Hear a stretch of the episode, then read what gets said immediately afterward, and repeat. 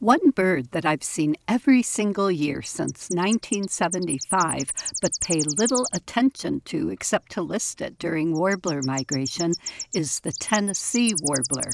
It's among the tiniest within a family of tiny birds, weighing about double the weight of a ruby-throated hummingbird, but twenty to thirty percent less than a chickadee.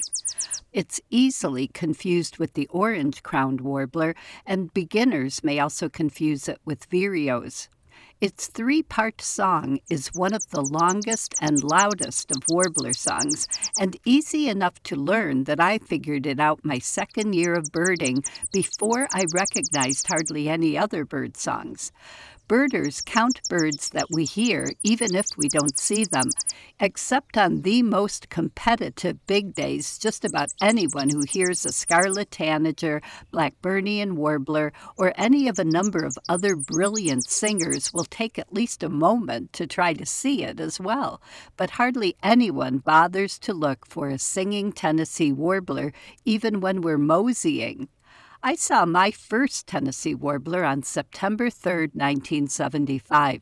Russ and I spent that Labor Day weekend visiting his parents up in Port Wing, Wisconsin, where I added thirteen species to my life list. The most memorable thing about it was that it was number one hundred, a milestone species. But the intensity of seeing so many new birds in such a short time blurred my memories. It's impossible to say savor one lifer when a dozen more are flitting about, and the little Tennessee warbler was too busy living its own life to squander energy trying to grab my attention. This year, Tennessee warblers have been impossible for me to ignore. With our unusually cold spring, trees were barely starting to leaf out as the fourth week of May began. Warblers normally fuel their migration on the tiny caterpillars that hatch right as leaves are opening, and this year that natural food was hardly available at all. I had an abundance of Tennessee and Cape May warblers crowding into my oriole feeders. The most I photographed at once was nine, but I saw as many as ten crowded into that small feeder at one time.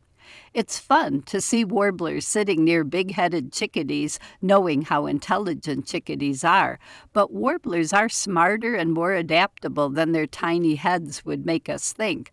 They have to be to figure out how to eke out a living their very first migration when they leave the only world they've ever known, the quiet boreal forest. To get to the tropics, they must pass through all kinds of strange habitats. If after a long, wearying nocturnal flight they find themselves in the middle of Minneapolis or Chicago or an Iowa cornfield, they have to figure out how to find food and safe resting spots, or they're doomed. Back when I was rehabbing wild birds, I was constantly struck by how quickly warblers adapt to temporary captivity. So I wasn't surprised that the warblers visiting this spring quickly figured out that when I was on the other side of the window, I was just part of the landscape. Whenever starlings fly into the window feeder, I charge up to the window and wave my hand to get them to fly off. Chickadees ignore that, and the Tennessee warblers took their cues from them. They did fly off when I opened the lower pane to replenish the feeder, but returned the moment I closed the window. I opened the upper pane to photograph birds in the nearby trees, and this past week I got the loveliest as well as closest pictures of Tennessee warblers I've ever taken.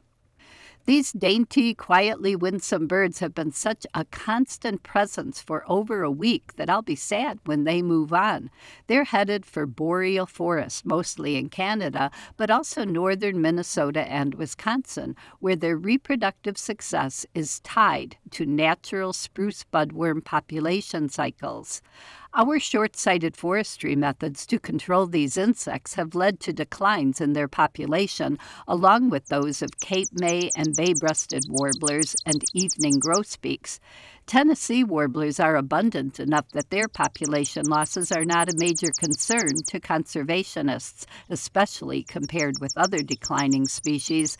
But then again, people once thought evening grosbeaks were too abundant to disappear too. I'm Laura Erickson, speaking for the birds.